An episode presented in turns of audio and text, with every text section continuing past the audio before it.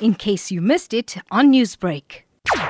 Following the focus 80% of heavy downpours in the eThekwini municipality by the South African Weather Service, the city has put its disaster management teams on standby to be in a position to respond whenever there is a disaster. We're not taking any chances. We're just emerging from another disasters that have left a trail of damage in the northern parts of the city. We're therefore appealing to all our residents to take extra care and heed our warnings as the city, but also we're appealing to anyone that may be on the road drive safely so that we minimize accident that may be caused by heavy downpours. Is there a chance of any flooding?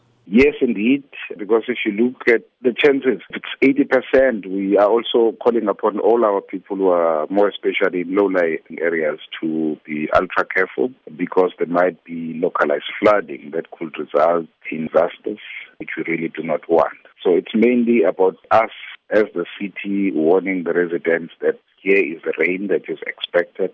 So let us prepare ourselves accordingly. We are told that it is going to relent in the morning. Sunday is going to be very clear, but tonight we must brace ourselves for heavy downpours. Newsbreak, Lotus FM, powered by SABC News.